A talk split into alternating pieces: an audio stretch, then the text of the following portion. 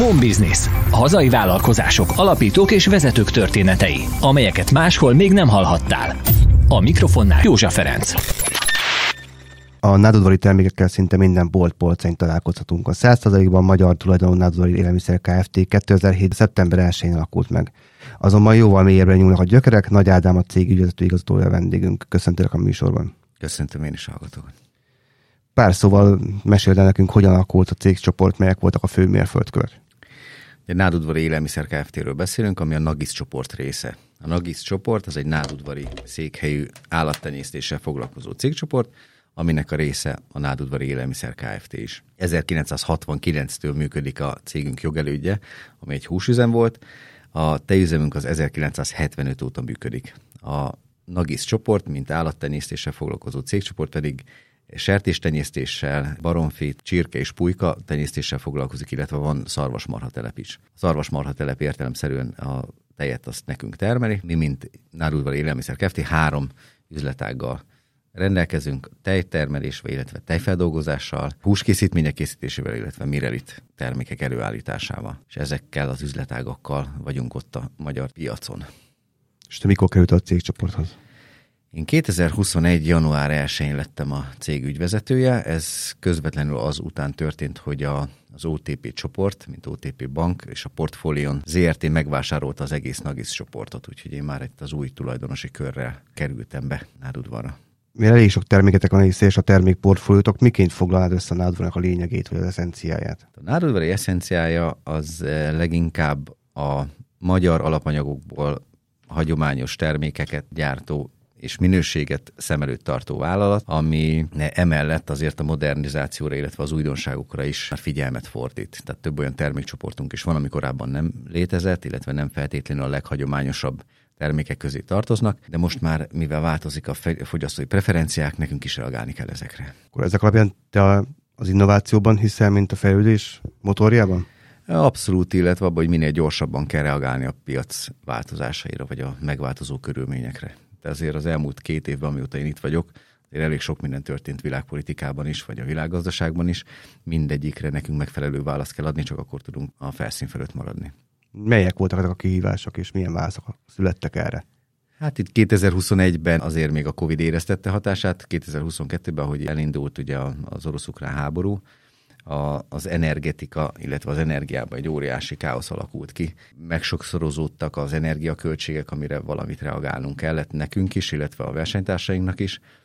2022 lesz az az év, ami szerintem be fog kerülni itt a történelem könyvekbe, mint a gazdasági életben, mert az egy olyan év volt, amikor a, a cégek nem összehasonlíthatóak. Tehát annyira nagy befolyással bírt az, hogy valakinek volt-e áram vagy gázkötése vagy nem, hogy nagyságrendeket befolyásolt a cégek eredményességében. Tehát 2022 szerintem cégek közötti összehasonlítására nem lesz alkalmas.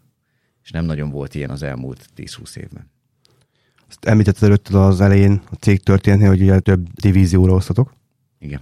És ezek így, ezek között így az, a bevétel az hogyan osztik be, mely a, melyik a húzóágazat, és utána hogyan következnek? Hát egyszerűség kedvéért úgy tudnám mondani azt, hogy eh, a tejtermelés vagy tejfeldolgozás az kb. 50% a bevételnek, és a maradék 50%-on 25-25 arányban oszlik meg a hús, illetve a panír vagy mireli termékek között. A húzóágazatként mondanám azért mi még mindig nagyon a nádudvari túróról, mint tejtermékről vagyunk úgymond híresek, vagy az ugrik be az embereknek először, de emellett most már azért építgetjük fel itt a brandet, az imidzsünket, hogy azért húskészítményeket is árunk most már ugye a májasokban azért elég meghatározóak vagyunk, meghatározóak vagyunk a grill kolbászok piacán, és emellett ugye jönnek fel a mirelit vagy panír termékek, amiket 2010 óta gyártunk ti belefuttok az ilyen ementes, laktózmentes, gluténmentes, tehát a mentes termékeknek a, gyártásába. Ez a piac az hogy alakul? Ez is, ahogy említettem az elején, a fogyasztói preferenciák változására nekünk is reagálni kellett. Egyrészt mi, amivel megpróbáljuk megkülönböztetni magunkat a, a piacon, az a minőség. Ahogy a kollégáim szokták mondani, nálunk a minőség az nem trend kérdése. Tehát mi úgy tíz éve is, most is, két éve is mindig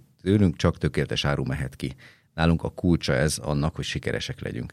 Emellett pedig megpróbálunk máshogy is megkülönböztetni magunkat, így például ezek az ementes termékek, hogy egyre több olyan fogyasztói preferencia, vagy allergia és érzékenység, laktózérzékenység egyre jelentősebb a lakosságnál, és mi erre próbáltunk reagálni azzal, hogy ezekkel a termékekkel mi kijövünk, illetve ezeket hangsúlyozunk és fontosnak tartjuk kiemelni a termékeinkkel kapcsolatosan. Azt mondta, hogy a tej divíziónak az alapanyagát az teljes egészében cégcsoporton belülről tudjátok beszállítani vagy feldolgozni. Hogy álltok itt a Miralittel és a hústermékekkel? Az is cégcsoporton belül érkezik, vagy felvásárlás is kicsit, kell van hozzá? Kicsit pontosítanék. A tejnél körülbelül az 50-55 százaléka jön a két eh, nagiszos teleptől, vagy a cégcsoporthoz tartozó teleptől. A maradék 50 százalékot is körülbelül 50 kilométeres körzetből vásároljuk. Tehát van 10 kilométeren belül is telepünk, meg van 50-60 kilométer, és körülbelül 50 az a, az a legtávolabbi, tehát mindenképpen környékbeli tej, tejet dolgozunk fel.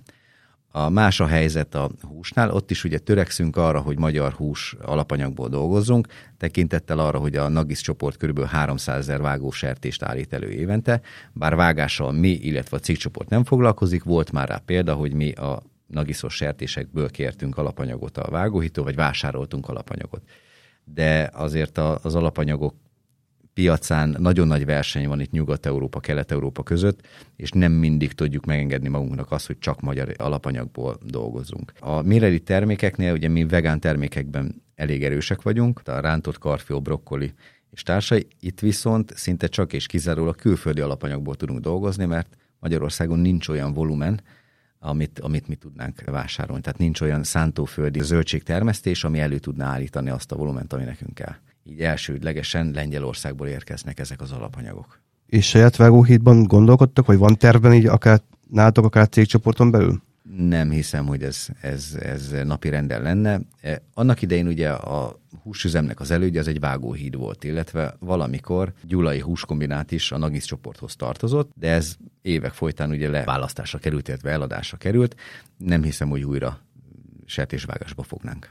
Gyártáskapacitásokhoz mekkora? Csak saját igény szolgáltok ki, vagy bérgyártásra is foglalkoztok? Így, hogy bérgyártás, így ezt nem, nem így fogalmaznám meg, hogy bérgyártás. Ugye gyártunk brand termékeket, ez a nádudvari brand, illetve saját márkás termékeket, amelyek a, az áruházláncoknak a, a márkái. Próbálunk egy egyensúlyt tartani, tehát nálunk körülbelül kétharmad, egyharmad az arány, és ezt, ezt szeretnénk is megtartani, illetve itt az OTP csoport részéről is ez fontos, hogy a nádudvari brand az megmaradjon, és azt fejlesszük. Ugyanakkor azt is azért érdemes megjegyezni, hogy mivel mi nem vagyunk annyira nagy gyár, sem húskészítményekben, sem a tejtermékeknél, hogy a saját márkába akkora volumeneket tudjunk gyártani, illetve versenyképes árakat tudjunk adni ezekbe.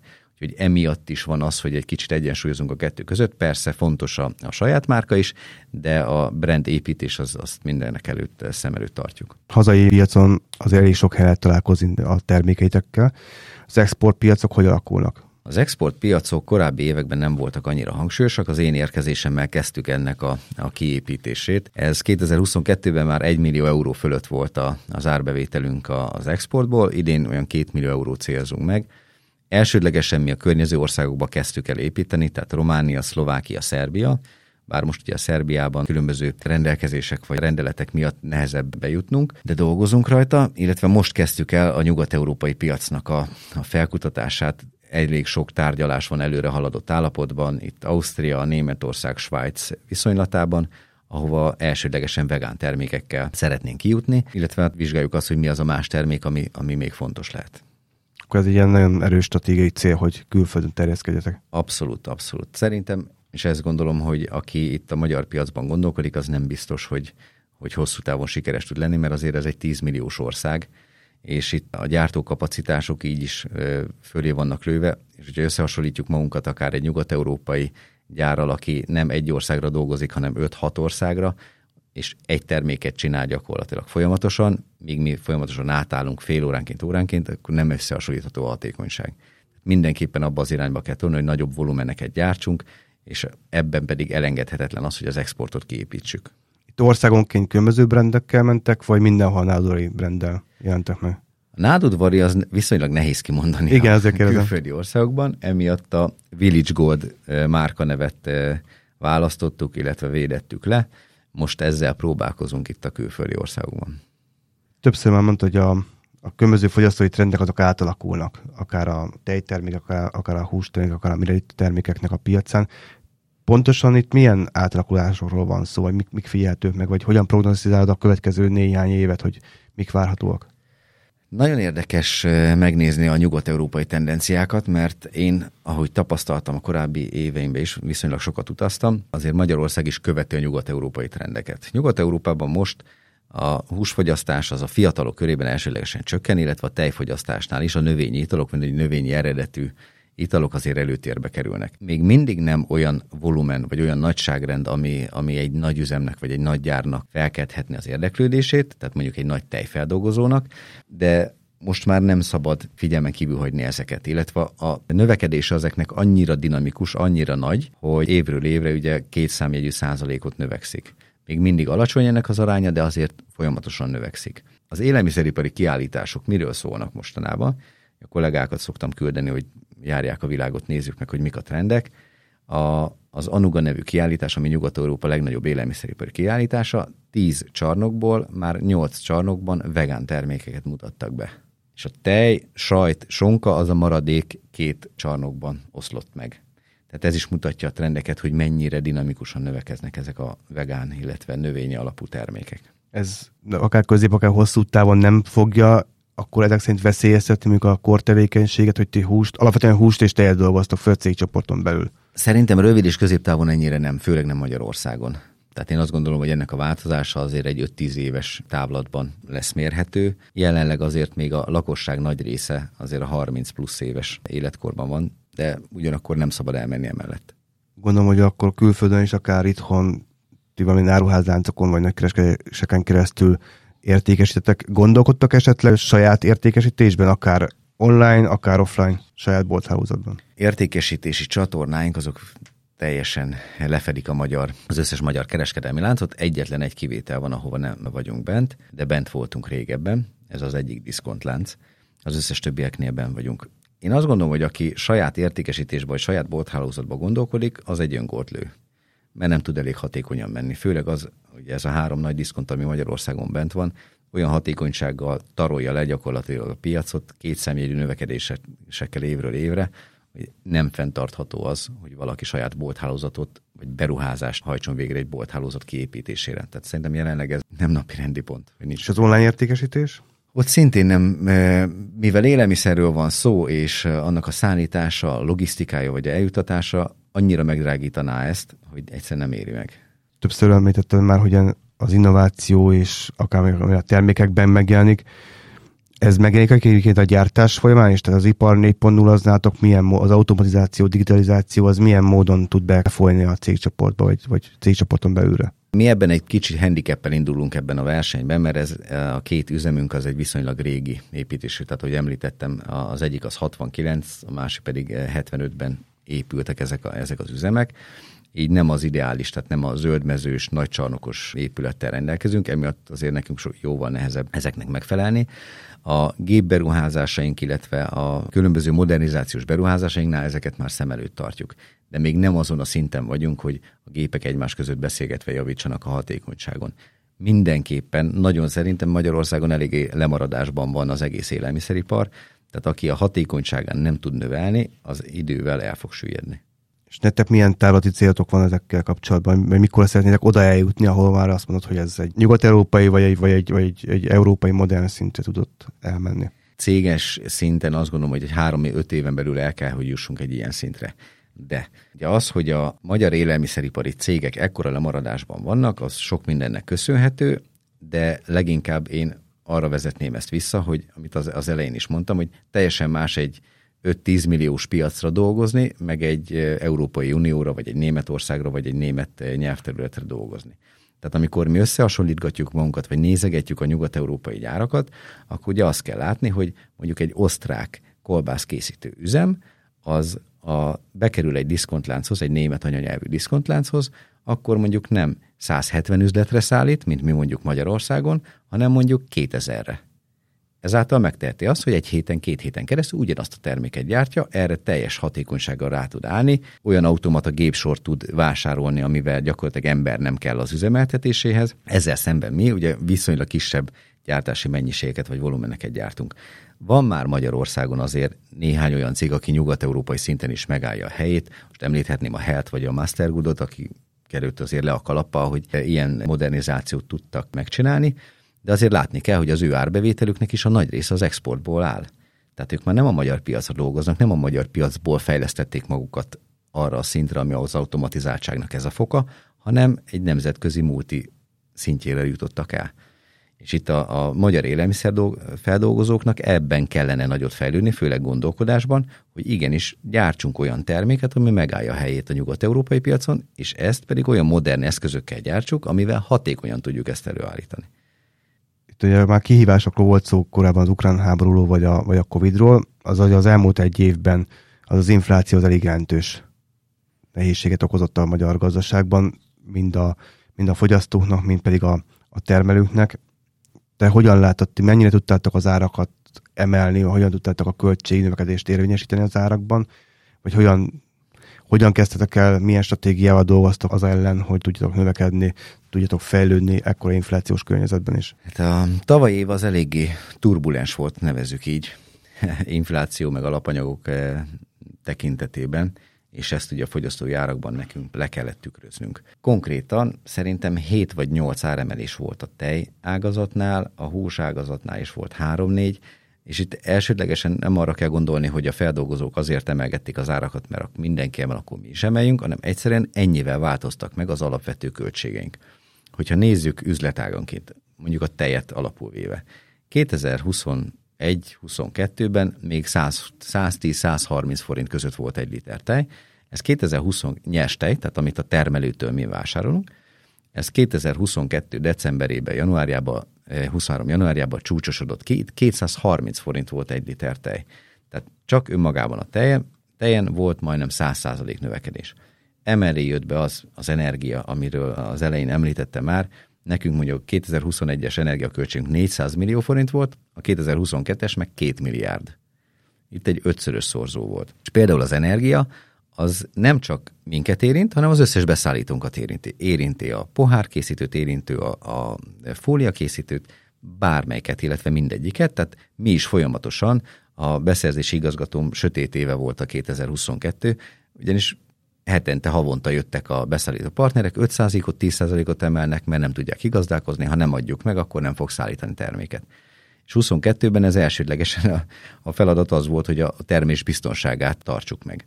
Ez volt a, a tejpiacon, ott most normalizálódni látszik a helyzet, azért már a tej alapanyagok ára csökken, a gáz, illetve az áramára is most már úgymond normalizálódott, de látszik is, hogy gyakorlatilag 30-40 százalékkal csökkengetnek az árak. Át, áttérve a hús készítményekre. Most néztem meg eh, idefelé jövet, hogy eh, tegnapi napon a CMP, tehát hasított félsertés német tőzsdei ára 10 centet csökkent, most 2,3 euró.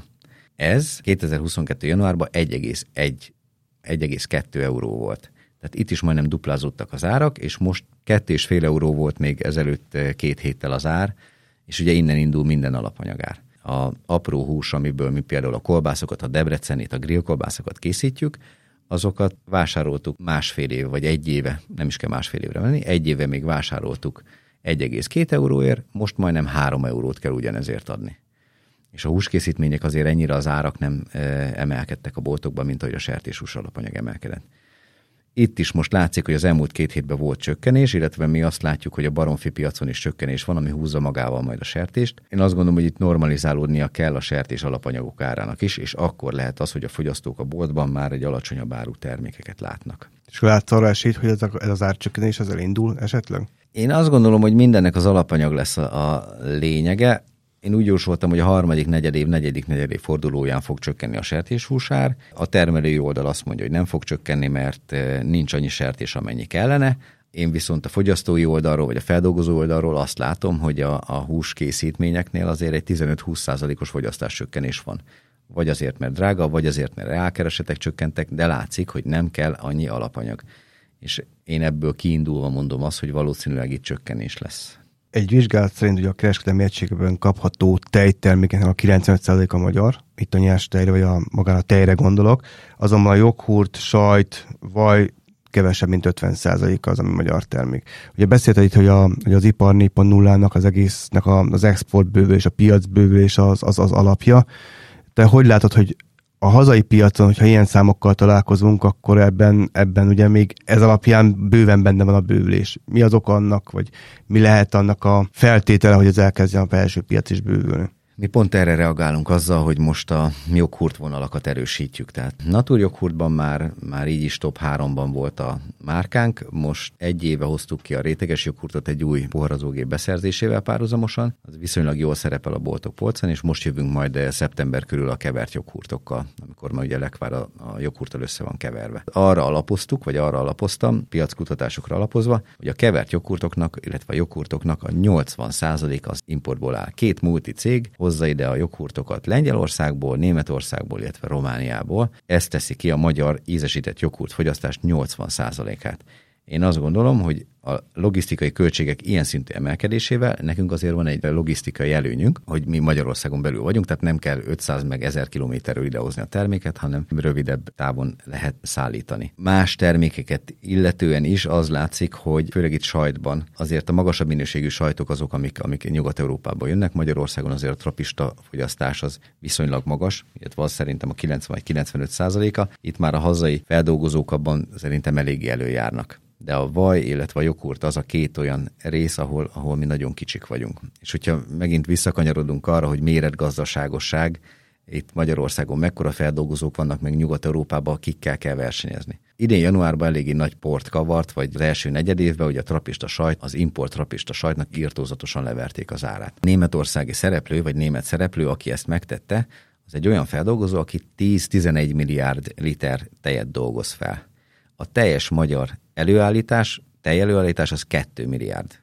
Ez az egy cég Németországban a teljes magyar tejtermelés ötszörösét dolgozza fel, és ő ide levezette azokat az árukat, úgymond nem a saját piacán, hanem külföldre vitték ki, levitték az árakat, náluk még ez belefért. Tehát ugye ez látszik, hogy mekkora nagyságrendi különbség van itt a feldolgozók között, egy magyar feldolgozó, meg egy nyugat-európai feldolgozó között az a gyár, vagy ez a, ez a feldolgozó, akiről beszéltem Németországban, legautomatizáltabb, legnagyobb gépekkel dolgozik, legnagyobb hatékonysággal. Ezzel viszonylag azért nehéz versenyezni.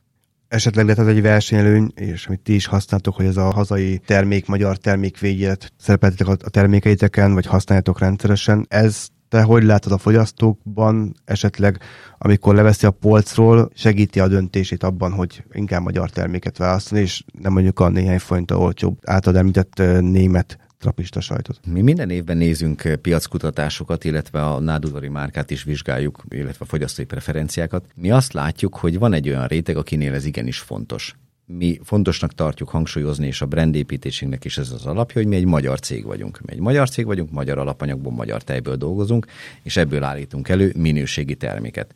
Itt a kulcs a magyaron és a minőségén van. Tehát azt gondolom, hogy ezzel a kettővel lehet egy olyan kombinációt nyújtani a fogyasztónak, amiért hajlandóbb akár egy picivel többet áldozni, mint egy nyugat-európai vagy egy multinacionális cég termékért. Nagyon fontosnak tartjuk ezt a védjegyet, ezért szerepel gyakorlatilag az összes termékünkön, mert ahogy említettem, van az a fogyasztói réteg, akinél ez, ez számít és ez fontos. Akkor további sok sikert kívánok a stratégia megalkotásához és a munkához, és köszönöm szépen a beszélgetést. Home Business. Hazai vállalkozások, alapítók és vezetők történetei, amelyeket máshol még nem hallhattál. A felvétel a t stúdióban készült. thustudio.hu. A beszélgetést a Magyar Termék Nonprofit Kft. támogatta.